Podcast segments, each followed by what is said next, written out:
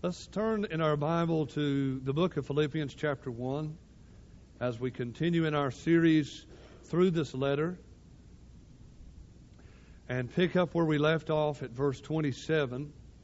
I'll give you a little moment to find it. Philippians chapter 1, and we're going to begin reading in a moment, verse 27. Only let your conversation be as it becometh the gospel of Christ, that whether I come and see you or else be absent, I may hear of your affairs, that you stand fast in one spirit, with one mind, striving together for the faith of the gospel, and in nothing terrified by your adversaries, which is to them an evident token of perdition, but to you of salvation, and that of God. For unto you it is given in the behalf of Christ not only to believe on him, but also to suffer for his sake. Having the same conflict which you saw in me and now hear to be in me. Let's pray together.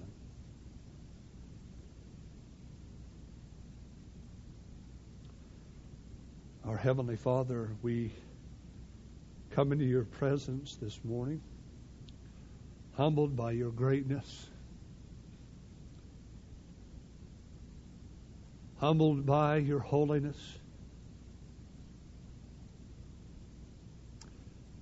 You are the true and the only truly awesome reality that I can think of.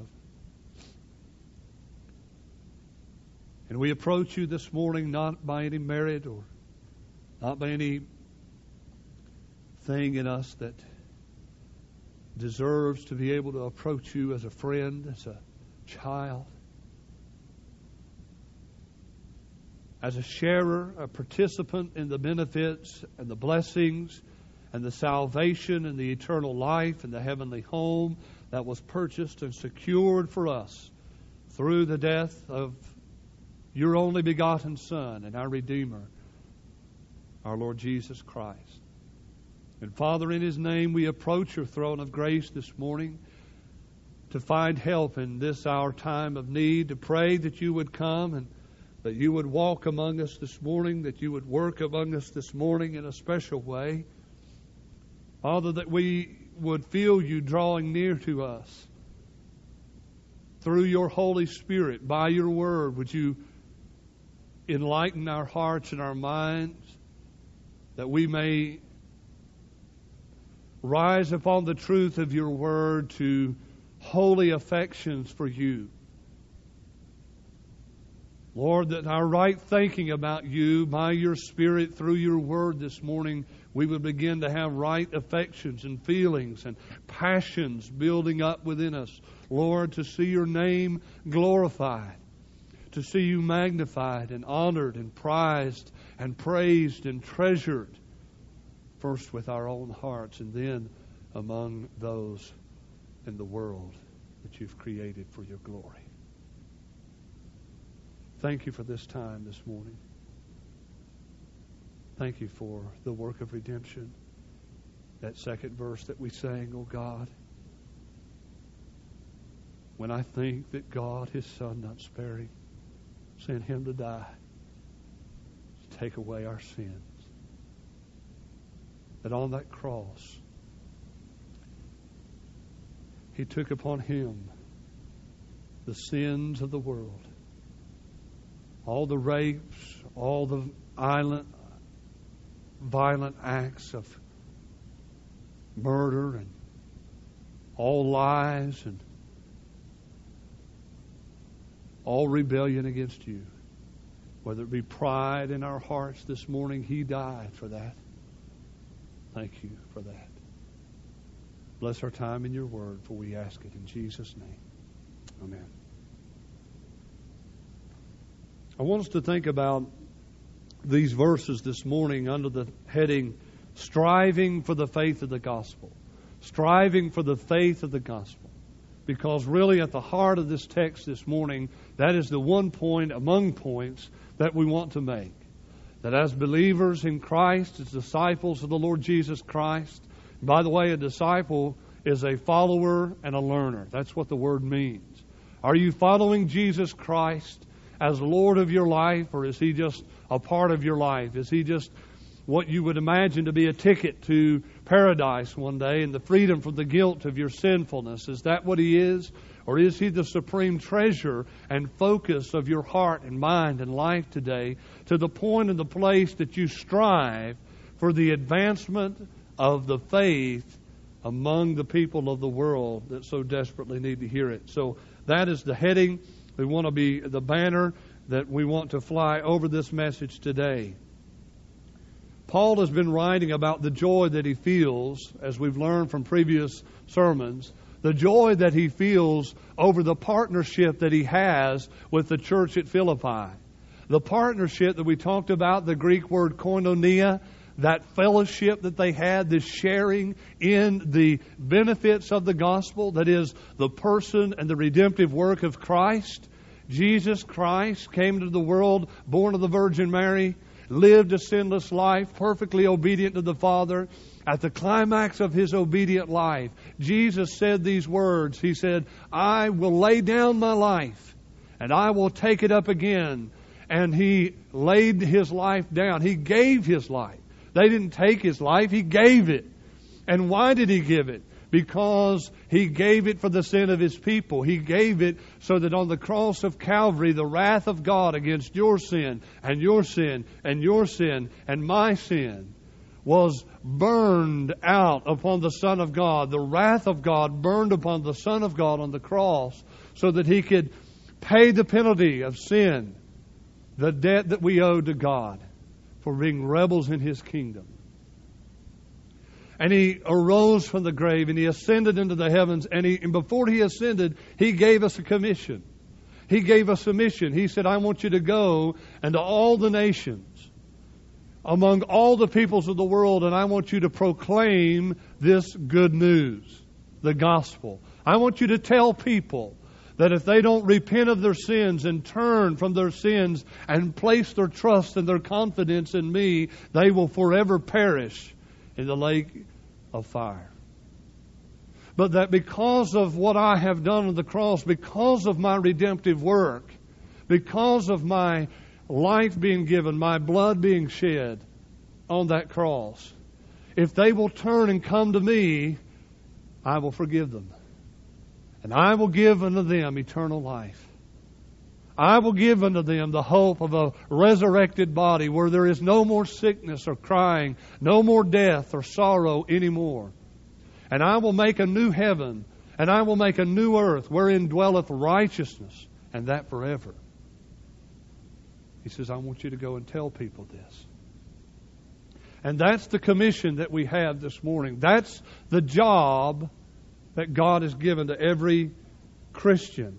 And Paul, when he writes this letter, is writing and he reveals the joy, the rejoicing that he has over this partnership that he has with this church, and not only with this local church, but all believers everywhere in participating, sharing in the benefits of that redemptive work, and also sharing and in partnership with them in the effort to expand the kingdom of God by proclaiming the gospel to the nations of the world.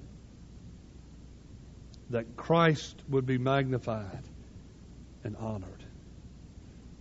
Now, the point of our text this morning is simply this How do you live worthily of the gospel? You see it in verse 27 only let your conversation be as it becometh the gospel of Christ. In other words, only let your manner of life be worthy of the gospel. What do you do this morning? what do you do when you are giving given something of infinite value? What do you do in return for that? What can you and I give back to God for eternal life. What can you give back to God for pardoning your sin? And not only pardoning your sin, but actually paying the penalty of your sin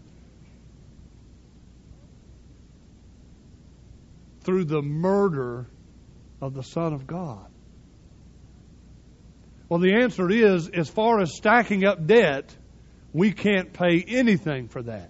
It's free. Whosoever will, let him come and partake of the water of life. The benefits purchased at the cross. If you want them today, you can come and get them. The good news of the glory of God in the gospel.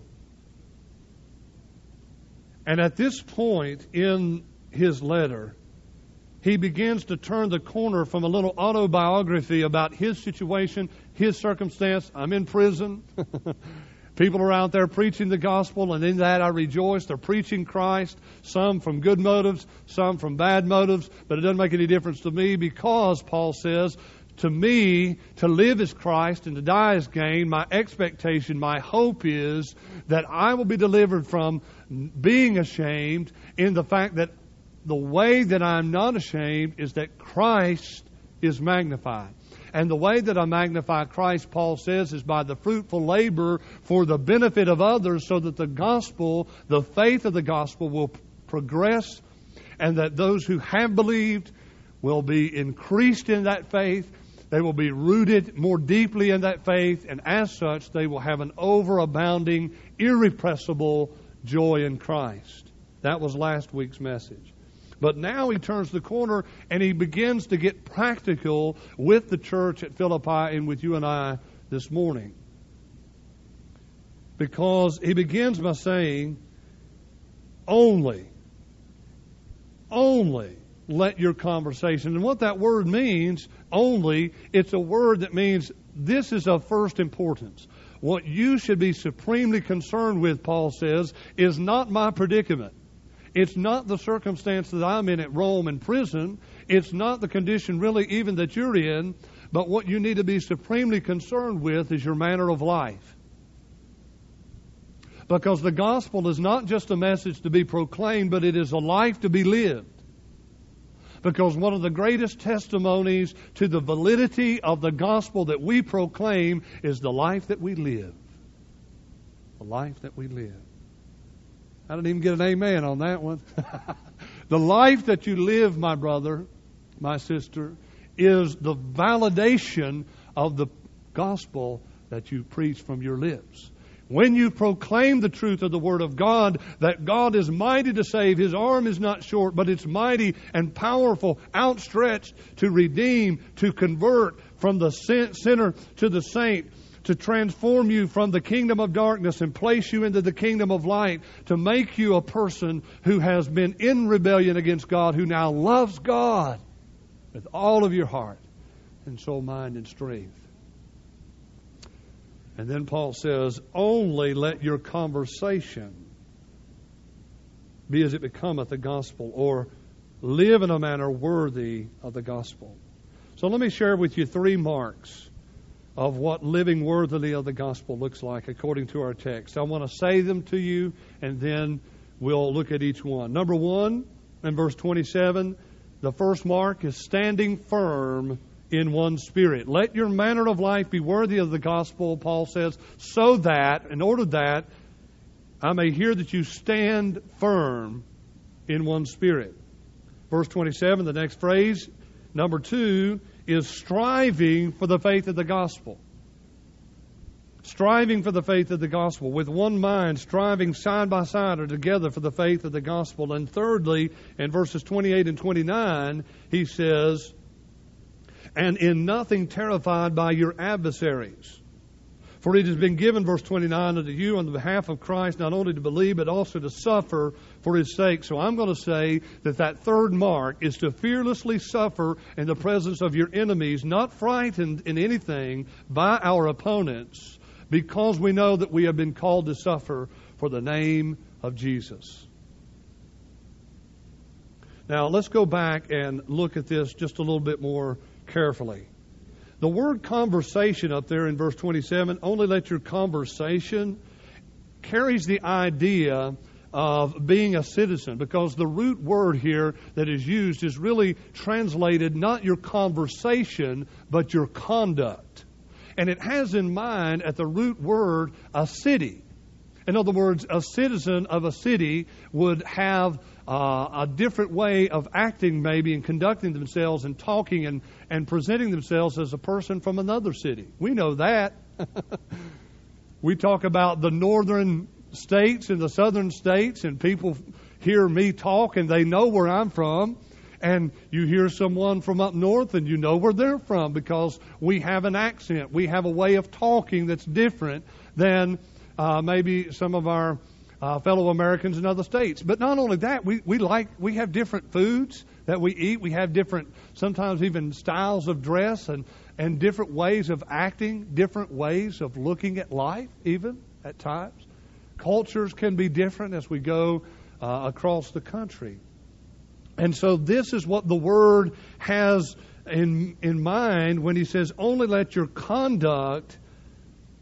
Be worthy of the gospel. In other words, by implication, it means be a good citizen, one whose conduct brings honor to the political party to whom you belong, because the city of Philippi was a Roman colony. We know that from uh, Acts chapter 16. And as a Roman colony, these folks were like a mini Rome. They had the same style of dress, they had the same uh, culture in many, many ways that the, that the Romans did there. And they even talked the same way. And so they were considered to be a mini Rome, and they had certain privileges that went along with that. But what Paul is getting at when he uses this terminology is that we are actually citizens of a foreign land. And our allegiance as Americans, our allegiance uh, for them as, as, as Philippians, was not to be supremely to the governors or president, but our supreme allegiance is to be to Jesus Christ. And that's where he's going with this. Only let your conversation, your conduct, be as it becometh the gospel. What and how you live your life should be fitting and appropriate to the gospel that we proclaim. For example, if you look in Philippians chapter 3 and verse 20, Philippians chapter 3 and verse 20. Just briefly there it says, For our conversation, same thing. This is 17th century English I'm reading out of. so they thought of your conversation in, in terms of your conduct in 17th century. But, anyways, for our conduct or our citizenship is in heaven, from whence also we look for the Savior, the Lord Jesus Christ. So let your conduct be a good citizen of heaven. Represent your native land in the city of Philippi and wherever you are. Represent it well. We are to represent the heavenly city that we are now citizens of. Let me just give you some text. We're going to do a little flipping this morning and look at some of these walking worthily type of texts. Okay, Ephesians chapter 4, verse 1. Ephesians chapter 4, verse 1. I, therefore, the prisoner of the Lord, beseech you that you walk worthy of the vocation or the calling wherewith you were called. And then he gives some examples in this text of how to do that. Colossians. Colossians chapter 1. If you get tired of turning, you don't have to. I will read it. Colossians chapter 1 and verse 10. That you might walk worthy of the Lord unto all pleasing, being fruitful in every good work and increasing in the knowledge of God. Then on over to 1 Thessalonians. 1 Thessalonians chapter 2, verse 12. 1 Thessalonians chapter 2, verse 12. That you would walk worthy of God, who hath called you into his what? His kingdom. You see, we are citizens of a different kingdom. Our allegiance is ultimately supremely to Jesus Christ our Lord, and we're to walk worthy of that kingdom. We're to conduct our lives in such a way that people look at us and say, There's something different about you. You live a little bit differently than most Americans do. Why? Because I have a supreme allegiance, not first and foremost to America or to the President of the United States, but to King Jesus, and I represent a place that I've never been to, but my heart has been changed, and I, I represent a place where righteousness is upheld, where godliness is cherished, where Christ is honored supremely, where truth is upheld and hypocrisy and lies and falsehood are stood against. That's what I represent. King Jesus. And I could go on. Uh, let me let me give you maybe one more. Second Peter. Second Peter, chapter three, and verse um, eleven. I like this one. He's talking about the future judgment of God when He burns up the world that we now know. And in verse 11, he says, Seeing that all these things shall be dissolved. Now, here's the phrase we're looking for. What manner of persons ought ye to be in all holy, there's that word again, conversation and godliness. In other words, in all holy conduct citizenship and godliness, looking for and hastening to the coming of the day of God, wherein the heavens being on fire shall be dissolved, and the elements shall melt with fervent heat. Nevertheless, we, listen to this, according to his promise, look for new heavens and a new earth wherein dwelleth righteousness, wherein, beloved, seeing that ye look for such things, be diligent that you may be found in him in peace, without spot and blameless. So there you have it. God is going, everything that you see now is going to be destroyed. So don't get too attached. the house that you got that you live in, it's not going to last. Okay? The cities that we build, our country has a big a big way of saying, you know, if you tear it down, we'll just build it back. But one day God's going to tear it down, and, and we're not going to build it back. He's going to build it back. And when He builds it back, it's going to be perfect it's going to be without sin. It's going to be without anything that corrupts. And it's going to be beyond our wildest imagination. So let's go back to our text now and look at this again. So, according to our text, we are living worthily of the gospel when we are first and foremost standing firm. Verse 27 only let your conversation be as it becometh the gospel, whether I come and see you or else be absent, I may hear of your affairs that you stand fast or stand firm in one spirit. Now, that standing firm there is a word which means to persevere. It means to persist on. It means to, I like this one the best, it means to keep one's standing. Stand firm. It means to keep your standing. The word that he uses is used of a soldier to defend his position and his ground at all cost, even if it means that he will sacrifice his life to stand and keep that plot of ground that he's fighting for and to keep. That's the image that Paul wants us to have. To stand for God, to stand for the truth of the gospel. Now, you've heard the little phrase, it's big in our country now, if you don't stand for something, you'll fall for anything. Well, listen, if you don't stand this morning on the truth of the gospel according to the Word of God, then you will fall from anything else. And if you stand for something, you have to stand against something else. A lot of times Christians uh, nowadays, in the name of tolerance, are beginning to compromise biblical principles and biblical commandments and biblical uh, standards uh, of, of, of living because we want to be more tolerable. But if you stand for one thing, then you have to stand against other things. If you stand for God, then you're standing in opposition of Satan. If you stand for truth, then you are going to be standing in opposition of lies. If you stand for righteousness, then you must stand against sin. And that's what Paul has in mind here. He has in mind that us as believers live in such a way that we stand for God and for Jesus Christ and for the advancement of the gospel to the nations of the world. And we stand against Satan, we stand against sin, we stand against lies and falsehood. And if you'll notice, he clarifies this standing by saying, in one spirit with one mind. So we're to stand firm in one spirit with one mind. So what does he have in mind there? He's thinking about our unity. He's thinking about the unity of this local church. He says, listen, if you want to walk worthily of the gospel, if you want to live in a manner that's fitting, that is appropriate to the gospel that you proclaim, then live and stand firm, but stand firm together.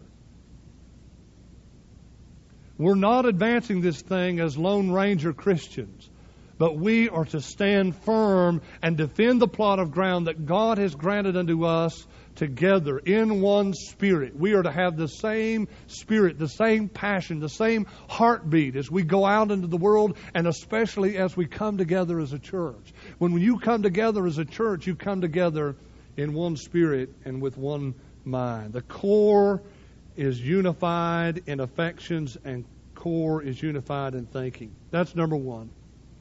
Number two, we are also to strive for the faith of the gospel. You see it there striving together. There it is again. And this is why I do not believe that he means for your individual faith, but for the faith of the gospel. In other words, for the, the, the belief and the trust and the treasuring of the person and work of Jesus Christ be advanced. Because he says together.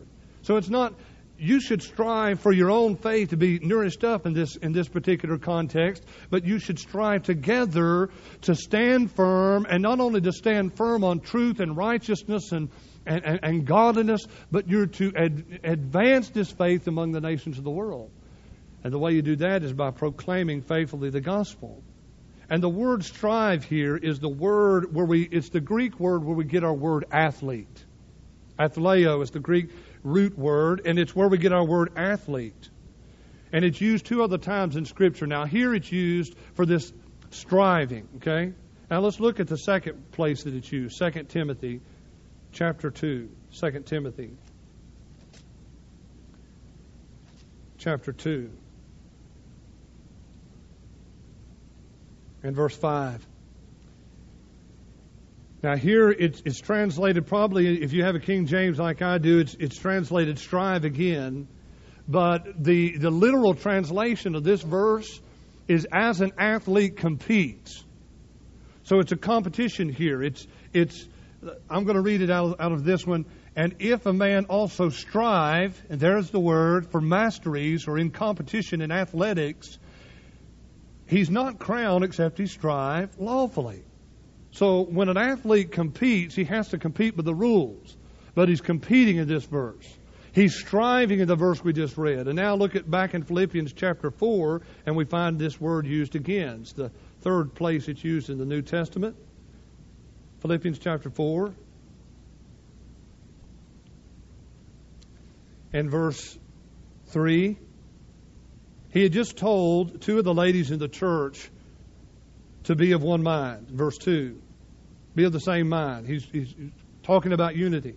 And then in verse 3 he says, That I entreat you also, true yoke fellow, help those women which labored with me in the gospel. So it's used for striving, for competing, and for laboring. So you see the, you see the connotations of the word. We are to come together and put forth effort like an athlete.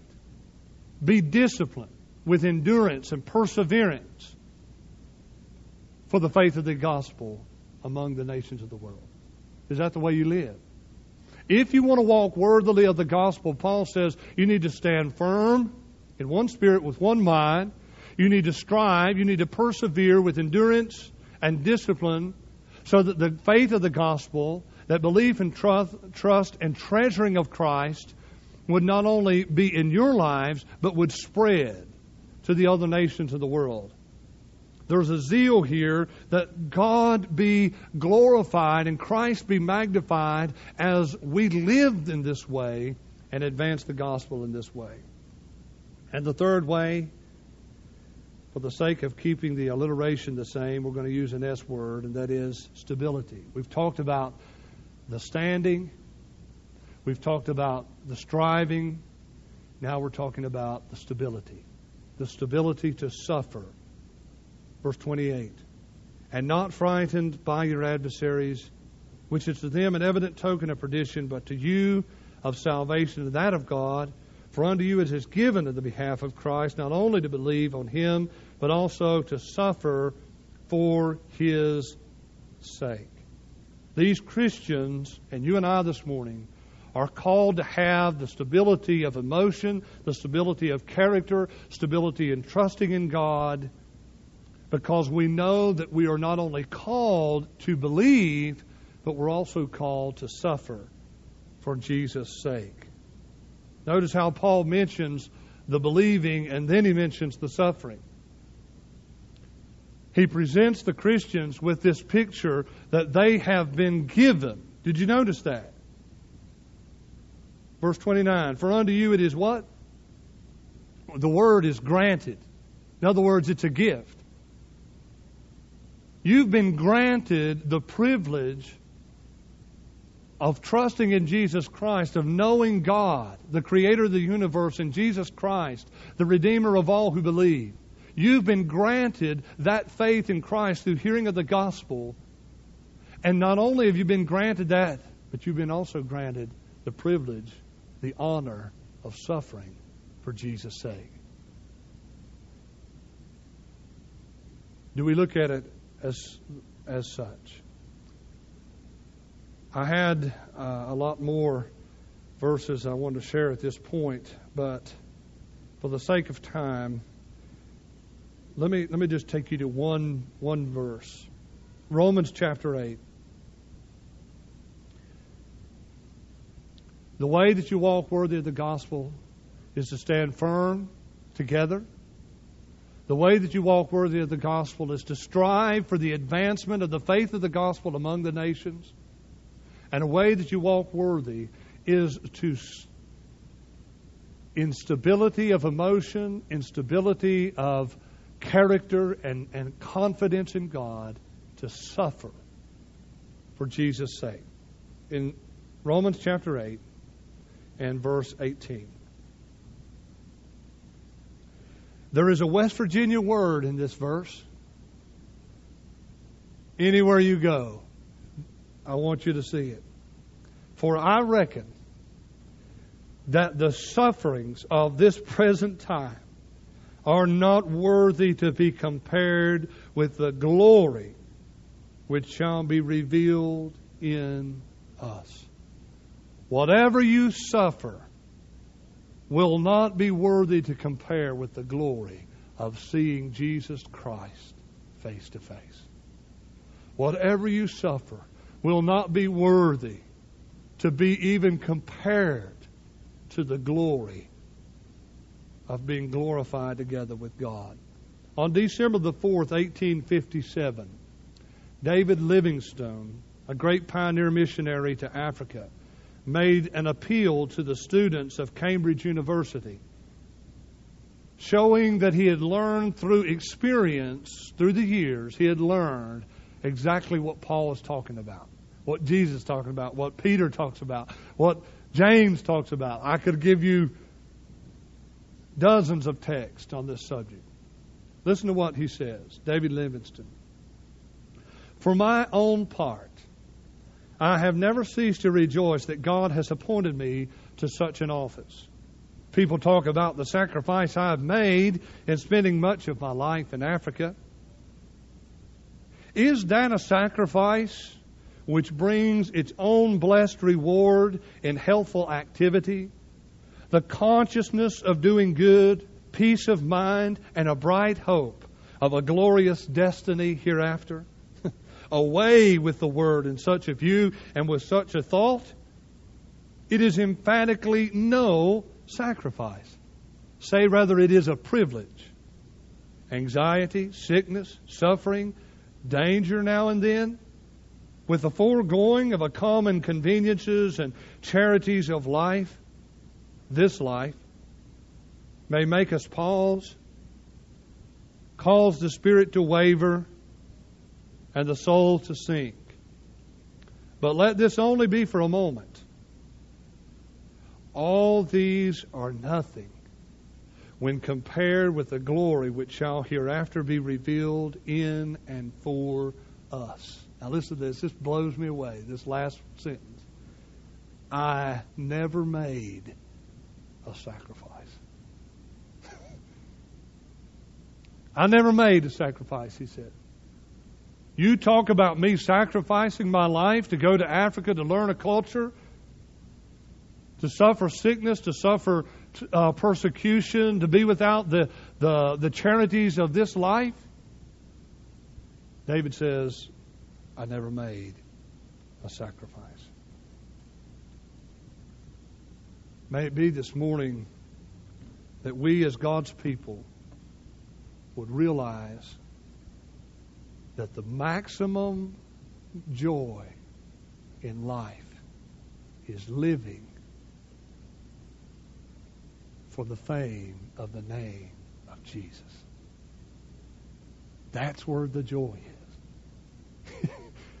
That's where it's at. And if you see that, if you see Jesus as the most valuable reality in your life, then you can say with David Livingstone, I never made a sacrifice. Let's pray. Father, as we bow our heads in your presence this morning, Lord, we just humbly ask you to grant us the grace and the mercy to live worthy of the gospel. I know, God, that we are going to do it in an imperfect way. Father, we're to we're to mess up, but Lord, give us that passion. Lord, give us that that yearning inside of our bones Lord, that we would live for the fame of the name of Jesus. God, that we would experience you. If we could only lay down some of the temporal, God, we may get to experience a taste of the eternal. Would you open blinded eyes in this room this morning that those who have been seeking to live life, pursuing pleasures and positions of prominence and power, pursuing positions of prestige, oh God, or just looking for some other thing or some other person or some other circumstance in life that will give them joy and give them contentment, would you help them this morning to see that true life and joy is in Jesus Christ? Would you help them to see the beauty of Him dying on the cross for their sins in their place so that they could be forgiven and accepted by you, the true and the living God? Help them to have the faith and the strength to turn from sin, to repent, and to trust in Jesus today. And if we, if, and for those my brothers and sisters that are here, would you grant us the grace to live for your glory, to live for your fame? In Jesus' name we pray. Amen.